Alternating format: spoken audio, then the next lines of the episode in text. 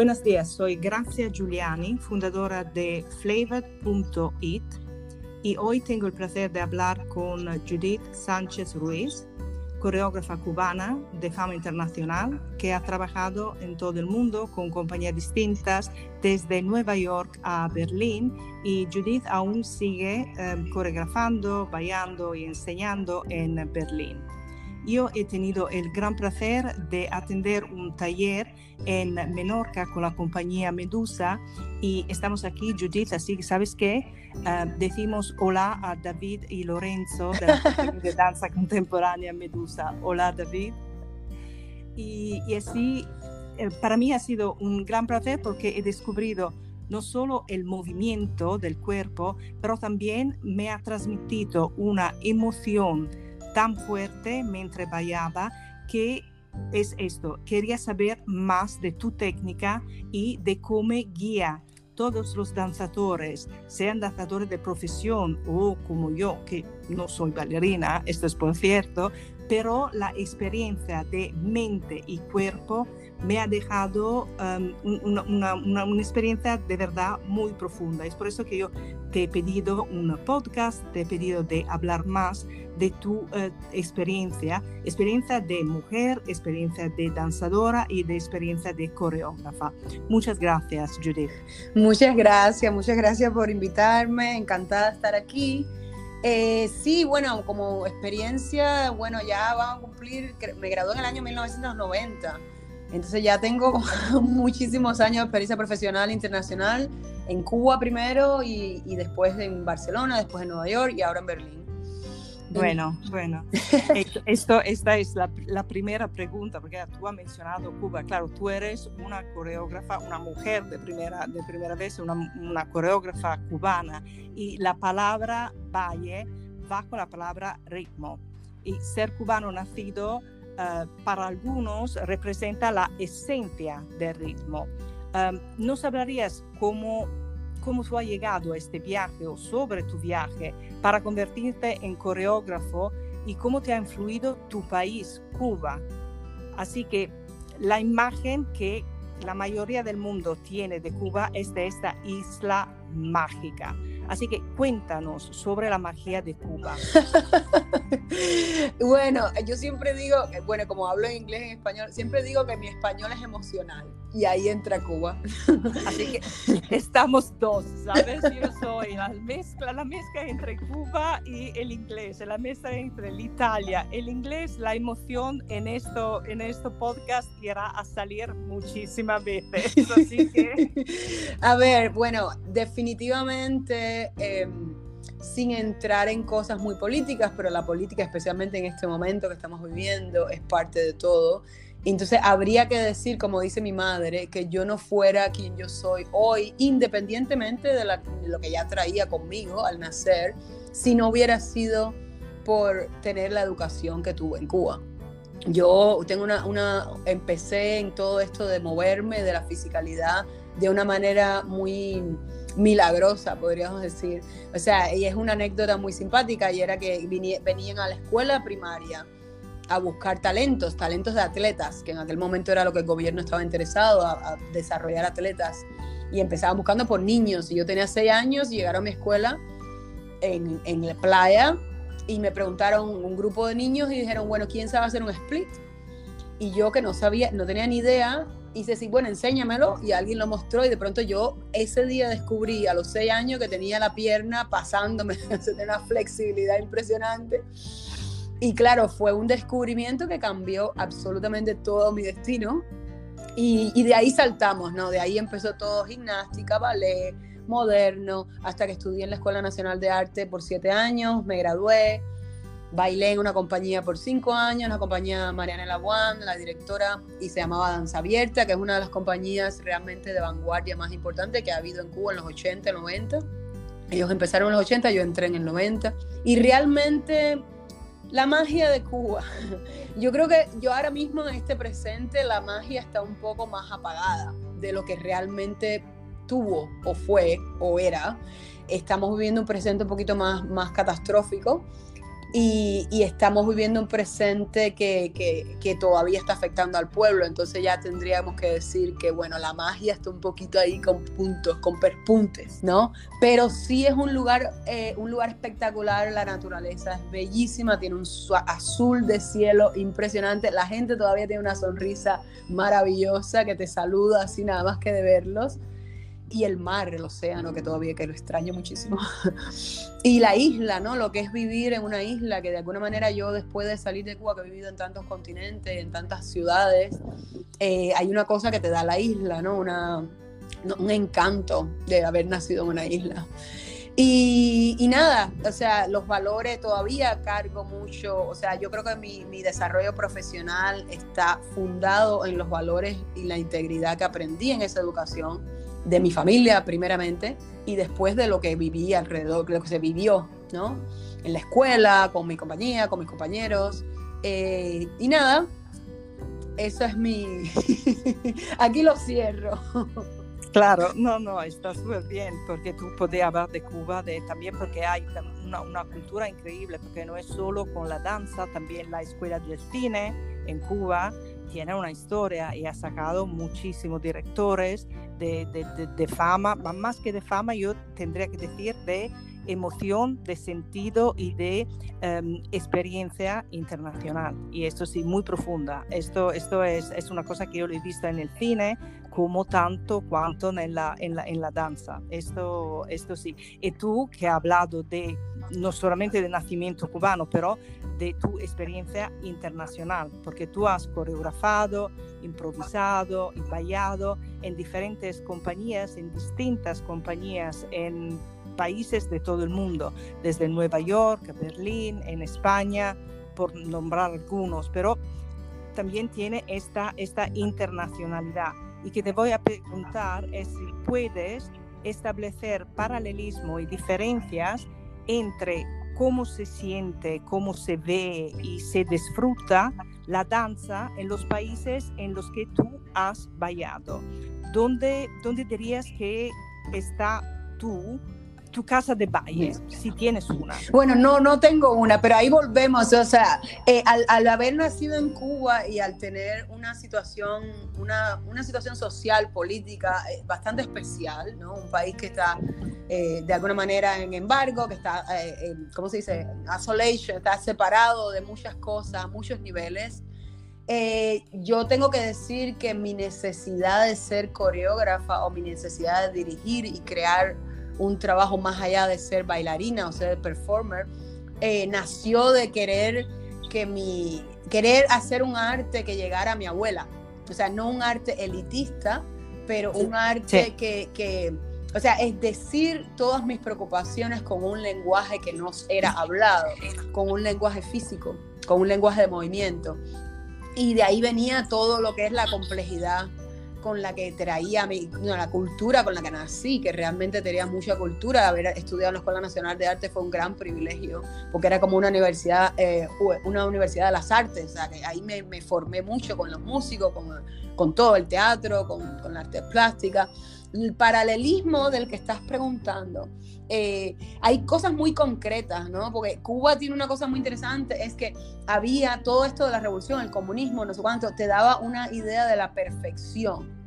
O sea, yo me acuerdo cuando chiquita que mi mamá no, no, se, no se satisfacía con nada. Yo decía, ah, mira, saqué 95 en esto, saqué 98. Y mi mamá decía, bueno, como que no era suficiente. O sea, era como, ¿a dónde más? ¿Qué más puedes aprender? Y yo creo que mi generación en Cuba, que es una generación bastante importante en, en toda la historia de Cuba en este momento, eh, era una generación que tenía una, un hambre impresionante de aprender, de crecer y de decir cosas.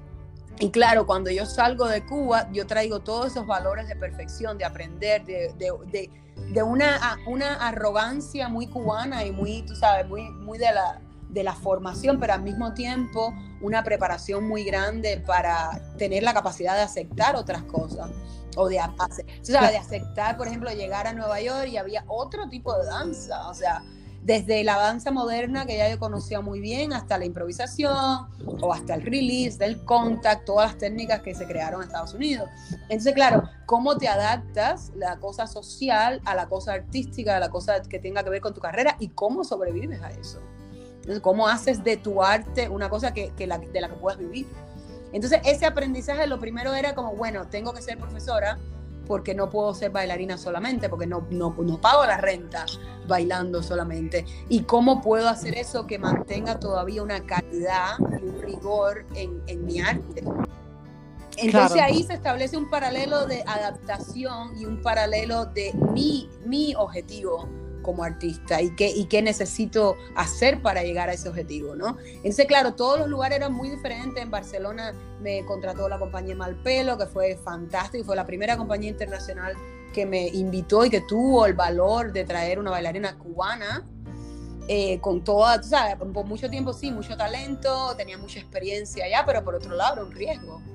Y, fue excelente de tener este privilegio de los 23, 24 años. Ya estaba con papeles en España, viviendo en Barcelona, trabajando en una compañía. Y ahí, bueno, también con la compañía cubana viajé mucho toda América Latina, que eso fue años antes. Y después llegar a Nueva York invitada por Steve Coleman, que es un compositor y saxofonista de jazz eh, de vanguardia también, una persona que está todo el tiempo investigando, está todo el tiempo creando, está todo el tiempo colaborando. Entonces, claro, yo creo que los primeros, hasta que no llegué a Berlín, toda mi formación estuvo muy en, en mi campo, en research, en investigar, en gente que estuvo, estaba muy concentrada en cómo decía lo que tenía que decir y qué necesitaba para eso. Y, en, términos de, tener una casa, de, de, qué es el lugar donde yo me sentiría cómoda, yo creo que de todas estas experiencias nació una Judy Sánchez muy universal. Una Judy Sánchez que aprendió, o sea, que ya traía sus maletas de, una, una serie de vivencias y experiencias, pero que también tenía una necesidad de, aprender tan grande que la llevó a, a abrir la, perspectiva de cómo asimilamos lo que aprendemos, ¿no? De cómo, cómo lo... O sea, ser mejor persona, dejar un poco el ego, o sea, o sea, hacer como dónde hay que ir y qué es lo que hay que hacer y no necesariamente acerca de mí, acerca de todo el mundo que me rodea también, ¿no? Dejar de ser el artista diva y ser un artista un poquito más comunitario, dejar de ser un artista para mí, yo, yo es mi estreno, digo, bueno, es mi estreno con toda la gente que viene y con toda la gente que trabaja, es conmigo. O sea, no empezar como a aprender eh, o qué está pasando en el mundo alrededor mío, independientemente de lo que yo quiero. Sí, sí, sí. Claro, claro, no, yo he visto y también como nosotros nos vamos siempre a la fuente, la fuente que es, como tú dices, tu raíz de Cuba, de la escuela, pero de, toda la internacionalidad también que hay en esta, en esta isla o que ha sido también con tu generación, una generación después, si tú piensas um, también que han salido, y como tú dices, que me ha, que me ha ¿sabes?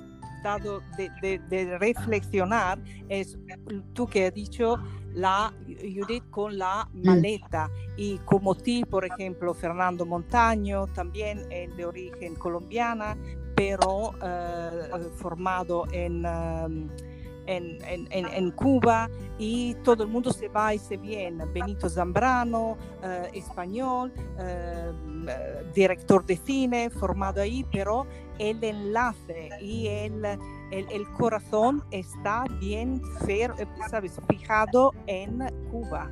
Y después tú te desarrolla y tú en, particular ha vivido situaciones como mujer, como danzadora y como coreógrafa muy fuerte y ha tenido que establecerte en comunidad totalmente diferentes de la tuya, con una adaptación fenomenal. Yo creo que lo más interesante, por ejemplo, yo pienso que nací con un gran, o sea, me creé, me eduqué con toda esta onda de estar rodeada de artistas, de estar la, la Cuba realmente, a pesar de todo lo que estaba pasando sociopolíticamente, eh, mi generación era brillante, había un talento increíble. Entonces, claro, eso me nutrió, me dio fuerza, me desafió, me, me enseñó millones de cosas. Pero yo, creo, yo pienso que la parte más difícil de mi carrera empezó cuando dejé Nueva York y llegué a Berlín, porque tenía divorciado, un divorciada, un niño de 6 años, una carrera que alimentar a punto de explotar, cuando empecé a recibir más apoyo financiero para ser coreógrafa, para tener mi, cuando creé la compañía en 2010, Judy Sánchez Ruiz Company. Entonces, claro, ahí fue cuando realmente vi la realidad de qué es ser madre, qué es ser coreógrafa independiente y cómo vas a seguir con eso. O sea, y llegué a Berlín, eh, eh, o sea, realmente tuve de nuevo otro privilegio que Sasha Waltz me invita a Berlín y ahí fue que dejo Nueva York en 2011, noviembre de 2011, decido, digo, bueno, voy a aceptar este contrato y realmente la aceptación de ese contrato fue más práctico que artístico. Independientemente que fue un gran honor que me, que me invitaran, pero era como, bueno, es que en Europa yo veía en ese momento que podía, lo que estoy haciendo, dar clases en todas partes, podía, de, de alguna manera veía que tenía un poquito más de flexibilidad en ese momento a ganar dinero de mi trabajo independiente. Y en Nueva York llegó un momento que dije, como madre, sola con un niño y los viajes, no voy a poder, no voy a poder eh, seguir. O sea, llegó un momento que ya, ya realmente los 12, 11 años que estuve en Nueva York, estaba de matrimonio. Entonces, claro, era mucho más fácil con dos personas hacer una carrera que hacer una carrera con, con o sea, como madre soltera. Y esto es muy interesante, ¿sabes? Hablar de, de la posición de las mujeres que siempre reflejan la posición profesional y no, no vamos a abrir un, otra, un otro canal de conversación, lo podemos dejar por un otro podcast de cómo la mujer se fija y tienes que luchar para conseguir una, una, una carrera uh, profesional, pero también una, una situación social que cambia de repente. No no, y también la parte cómo, don, cómo eres vista. O sea, yo pienso que hay una cosa muy importante. Bueno, yo la sentí que esto es personal. O sea, yo, de la manera que yo fui recibida, aceptada y percibida como artista en Nueva York, fue muy diferente a la manera que yo fui aceptada, recibida y respetada en Europa. Y, y ahí entra todo lo que es el colonialismo, y ahí entra lo que es el racismo y todas esas cosas. O sea, en Europa de alguna manera ser cubana y ser cubana una artista era recibido de una manera, había mucha curiosidad, todavía había mucho respeto por la cultura cubana, o sea, no era tan visto como una cosa colonial, desde mi punto de vista, sobre todo en Nueva York, pero llegar a Europa, madre soltera con un niño y querer ser una coreógrafa independiente, de pronto la jerarquía tan heavy europea de cómo ven y cómo aceptan y cómo son, se apasionan es muy diferente. fue un choque, fue un choque a muchos niveles, ¿no? De, de, de, qué tengo que hacer, cómo puedo reinventarme como artista y cómo puedo sobrevivir en una Europa ya cuando no tengo 25 años, que también a la edad, ¿no? Es la una mujer ya madura, una mujer con 39 años, coreógrafa independiente con un hijo, ¿cómo lo haces? O sea, ahí hubo como una reinvención de la práctica y en la, y en la cosa artística. O sea, mirar, analizar dónde estoy, qué tengo y qué puedo hacer. Sí, y esto, y eso tú te digo de verdad que uh, lo transmite muchísimo, porque yo he tenido el gran placer de vivir uno de, su, de, de, de tus talleres sobre la improvisación y la sensación de libertad de expresión que he sentido a través de tu guía es algo que nunca olvidaré. Y cómo se transmite esto, uh, no sé, tanto como, como tú has podido tra transmitirlo tanto a bailarines profesionales como a bailarines aficionados como yo. Pero tú tienes esta carga energética que se siente. En, en realidad eso fue esa, en el proceso de adaptación, o sea, yo llego a Berlín en el año 2011, estoy en una compañía internacional muy famosa como Shasha Waltz por tres años, y de pronto me doy cuenta que tengo tanta información, tanto que, que, trabajar, tengo trabajo que hacer con mi, con mi intelectualidad, con mi... O sea, tenía un, que me sentía como que tenía una información que era preciosa. Dice, ¿qué, ¿cómo puedo canalizar ese Entonces yo dije, ok, tengo que dejar la compañía, tengo que hacer, enfocarme en mi coreografía, tengo que enfocarme como profesora, porque profesora era como el subsistente, como me, ¿cómo puedo pagar la renta desde profesora de alguna manera? Aparte que me gusta mucho. Y una cosa que pasó muy interesante que es en la observación global, porque estaba dando clases en todas partes, desde Texas, Hong Kong, Londres, en todas partes, cómo, qué, cuál es mi producto, en definir el producto como profesora para entrar en la competencia y tener trabajo como profesora y ahí, ahí mantener mi compañía mi trabajo más, más coreográfico, me doy cuenta de cosas y muy importante. En primera, que siempre que llegas no sabes, no vas a tener el background de estudiantes que van a asimilar el nivel tan alto profesional con que vienes. En segunda, que hay mucha gente que no ha tenido la suerte o que no ha, no ha dado, no ha pasado por una escuela, que están interesados en la parte performativa de la danza, o en la parte de, improvisación, o en la parte, de, incluso la parte eh, de salud, ¿no? Cómo usar la improvisación como una, como una cosa eh, de, salud, que no, no lo sé decir en español ahora, como como más en un bienestar terapéutico, ¿no? Que te relaja, te abre, te, despierta la poesía mental, te, te, te, abre todos los canales de creatividad.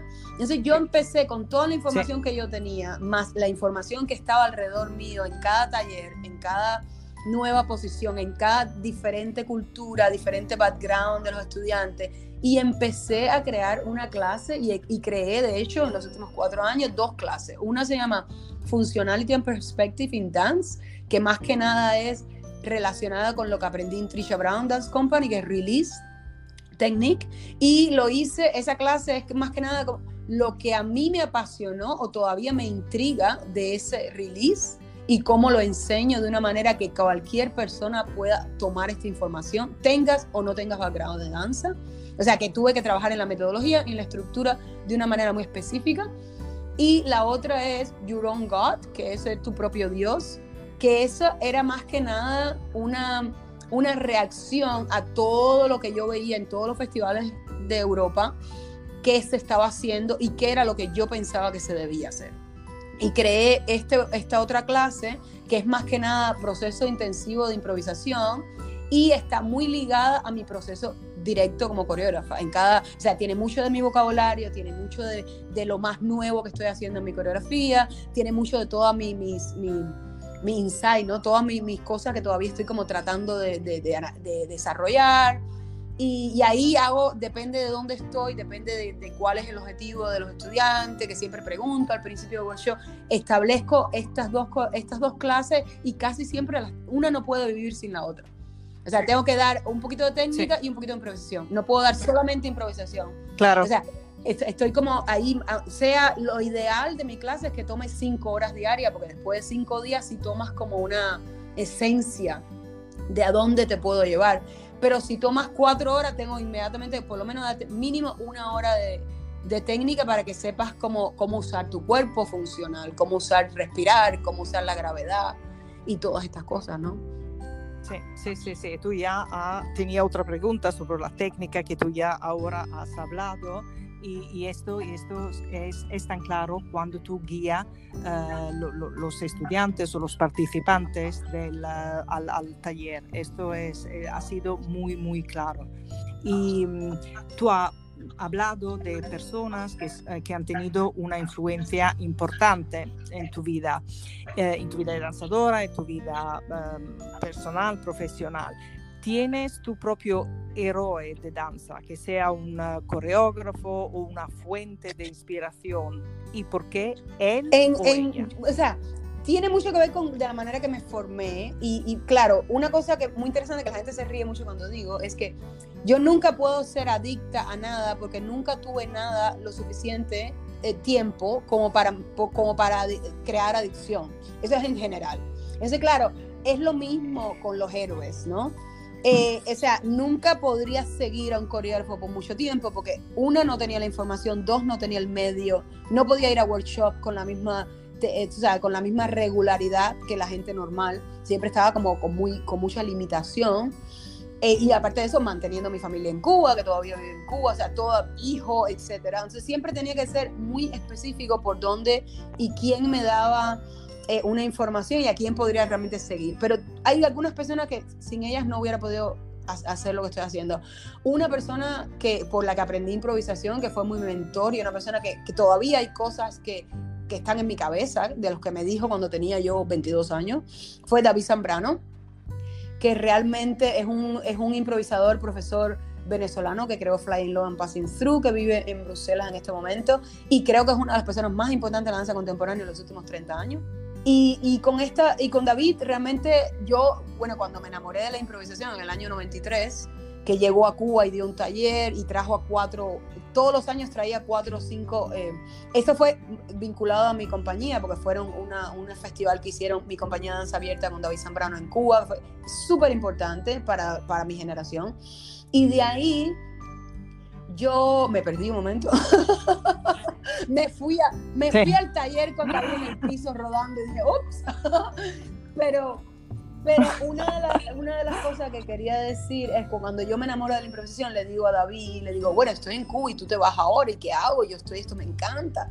Y me dice, y David me dijo una cosa fundamental que yo seguí por los próximos 15 años. Me dijo, ¿quieres ser improvisadora? Tienes que improvisar todos los días. Imagínate, en ese momento yo era bailarina de compañía, que bailarina de compañía significa tienes ensayo todos los días, tienes giras, tienes funciones, tienes premier. ¿Cómo yo hago esa tarea? Entonces yo empecé, en primera a hacer improvisaciones con músicos, porque era más fácil. Y tenía siempre millones de músicos alrededor mío, empecé a hacer duetos, tríos, incluso hacer coreografía directamente relacionada a música y danza, de estructurar improvisación, rara, Y después, cuando llego a Nueva York, en vez de tomar clases, porque como no tenía la opción de gastarme 10 pesos todos los días tomar una clase de danza, preferí, y muy ligado a este comentario de David Zambrano, rentar los estudios más baratos de Manhattan irme a un estudio y a improvisar yo sola, a descubrir yo sola. Y yo creo que eso fue fundamental para, para mi base de improvisación y para mi base de aprender de mí misma, a editar, a, qué quiero hacer, cómo lo puedo hacer, a escuchar a mi cuerpo, todas estas cosas, ¿no? Entonces, bueno, David Sembrano, segunda persona, millones de otras personas con que trabajé a través de mi carrera, que sería muy largo de mencionar, aparte de todos los profesores de Cuba que fueron fantásticos, sobre todo en la ENA, Lourdes Ulacia, profesores que todo el mundo conoce en Cuba, eh, Perla Rodríguez, etcétera, etcétera. Pero internacionalmente el otro gran paso, aparte de muchos coreógrafos también con que trabajé, muchos improvisadores en Nueva York como Jennifer Monson o Didi Dobrillier, eh, eh, Jeremy Nelson, la, una parte así, un capítulo nuevo fue cuando entré en Trisha Brown en el año 2006. Yo entro en Trisha Brown en el año 2006 con un hijo de dos años esperando en mi casa. O sea, fue una cosa bastante milagrosa. Cuando yo entré, la gente me decía, pero aquí nunca, en primera no aceptan a nadie mayor de 33 años. Y, o mayor de 30, porque yo tenía 33. Y, y, en segunda, con un hijo. O sea, tenía un bebé en casa, dos años. Eh, entonces, claro, fue, o sea, es como que mi sueño, la, la, realidad de todo lo que yo soñaba, que era estar en una compañía internacional buena, así que yo estuviera enamorada absolutamente de su trabajo, como Trisha, ocurrió cuando ya era mamá.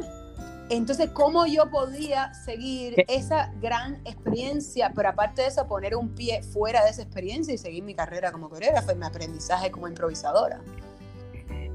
Entonces yo creo que, bueno, eh, de ahí aprendí, yo siempre le llamo mi doctorado, estar en la compañía por tres años de Trisha Brown, yo le llamo mi doctorado porque todavía estoy analizando cosas que aprendí ahí.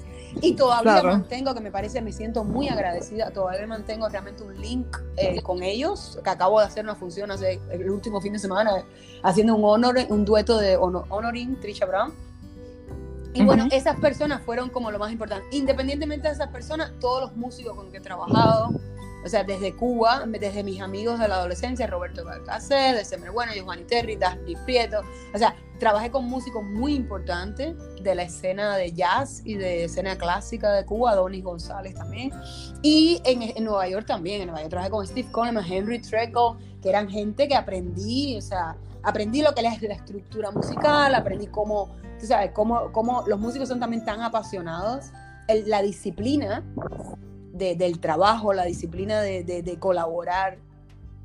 Y ya, yo creo que esos son mis héroes, más, más todos los artistas de los que he leído, filosofía, poesía, eh, tú sabes, los de pintura, o sea, Ana Mendieta, uff, muchísima gente que, que, me apasiona, me inspira y que sigo aprendiendo eternamente, ¿no? Claro, que es toda una confluencia de medidas diferentes de cultura, de arte, de música, de, naturaleza también, como tú dijiste, de bienestar por el cuerpo, todo se une a, la experiencia, esto, esto sí. Así que tú tienes una, una inspiración para todos los lados y para nos, nuestros oyentes que aspiran a ser coreógrafos como tú, que tenía tu sueño. Hay una cosa muy interesante, o sea, hay algo que no se enseña en la escuela, que yo creo que viene de la familia o viene de la idiosincrasia donde te, te creces. Para tener una visión artística, tú tienes que defender tu tienes que defender lo que las ideas. Y defender las ideas eh, es muy específico, es un poco, es te aísla un poco, ¿no? Entonces yo lo que le, le digo a la gente, tú tienes que, en primera, rodearte de gente que te apoye, rodearte de gente que te inspire y rodearte de gente que te desafíe, de las que aprendas. Y en segunda, tú tienes que saber defender tus ideas, no, no, no matter what, ¿no? No, no importa a, qué precio. Porque yo pienso que ahí es donde está lo único, ahí es donde está lo original. Y, y, defender las ideas es todo un sacrificio, ¿no? Y yo creo que ahí es donde yo, eh, o sea, si hay algún eh, achievement, si hay algo así como que, que logré, en toda mi carrera, up and down, todas las, o sea, por todas las, las, lomas, ¿no? Por todas las lomas que tuve que subir y bajar. Eh, yo pienso que aprendí a no tenerle miedo a errar, a no tenerle miedo al, al failing, failing, ¿no? Como tú dices, failing, al, al fracaso. O sea, tú tienes que fracasar para llegar a donde tú quieres llegar. Es, un, es, una, es una foto mucho más amplia, es una percepción mucho más amplia que la hora. ¿no? Y el tener la capacidad de decir, mira, esta es mi idea, la voy a plantear, puede que a mis amigos no le guste, puede que a mi directora no le guste, puede que a mi novio no le guste, puede que a mi familia no le entienda, pero yo tengo esta idea, la abrazo, la, la defiendo, la presento. Y porque en ese momento, aunque a nadie le guste, que no es el caso, le gusta una cosa, pero no le gusta todo, etcétera, ahí ya es un paso a tu proceso como artista. Ahí, allá hay un, allá ahí ya, cuando tú defiendes tu idea, toda la energía con que la defiende viene contigo. Y, y, puede que en ese momento fracases, puede que en ese momento fue totalmente, ah, me equivoqué, pero ese equivocarte te dice que la próxima vez no te vas a equivocar. O que te vas a equivocar tres veces y en algún momento va a venir, y cuando viene, viene. Porque yo creo mucho en el proceso, yo creo mucho en la colaboración, yo creo mucho en, en en, en, ¿cómo se dice? En tirarte en la piscina y nadar. Tienes que nadar, tienes que trabajar. O sea, nada, por mucho talento, por mucha inteligencia, por mucha riqueza, porque hay gente que nace en diferentes backgrounds, tú tienes que trabajar. Nada es gratis. Es verdad. Es verdad, y esta es una inspiración por, uh, por todos nosotros, ¿sabes? De hacer y de creer, sobre todo de creer sin miedo en qué lo estamos ah, haciendo. Muchas gracias, Judith. Yo te digo, de verdad, ha sido una inspiración tenerte con nosotros hoy. Ah, y, también tengo que decirte que un amigo que ah, asistió a tu taller conmigo y la compañía de danza Medusa comentó que eh, yo entré en una especie de trance mientras bailaba contigo. Y lo que puedo decir de la experiencia es que los campos de energía eran ciertamente tan vibrantes y abiertos que la autoexpresión se volvió tan libre gracias a tu, a, tu guía, a tu experiencia y la transmisión. Así que gracias de nuevo y yo pienso que toda la gente que está escuchando ahora, um, esa energía es de una percepción tan fuerte eh, vibra, vibra, Muchísimas gracias, muchísimas gracias, a todos los que están escuchando también y mucha suerte, muchas cosas buenas para todo el mundo.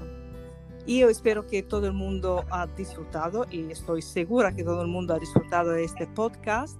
Si eh, quería saber más de, sobre Flavored, eh, puede o también enviar preguntas si quieres a Judith y la email es info arroba flavored y voy a decir cómo se escribe flavor porque a veces en italiano y en español me lo preguntan. F-L-A-V-O-U-R-E-D punto it. Así que es info arroba flavored.it. Y también uh, nuestro sitio es www.flavored.it. Si tenías preguntas, sugerencias o qué, poder poner en contacto con nosotros. Y también estoy segura si tenía una preguntita a Judith, ella estará encantada de responder y contestar. Muchas gracias a todos.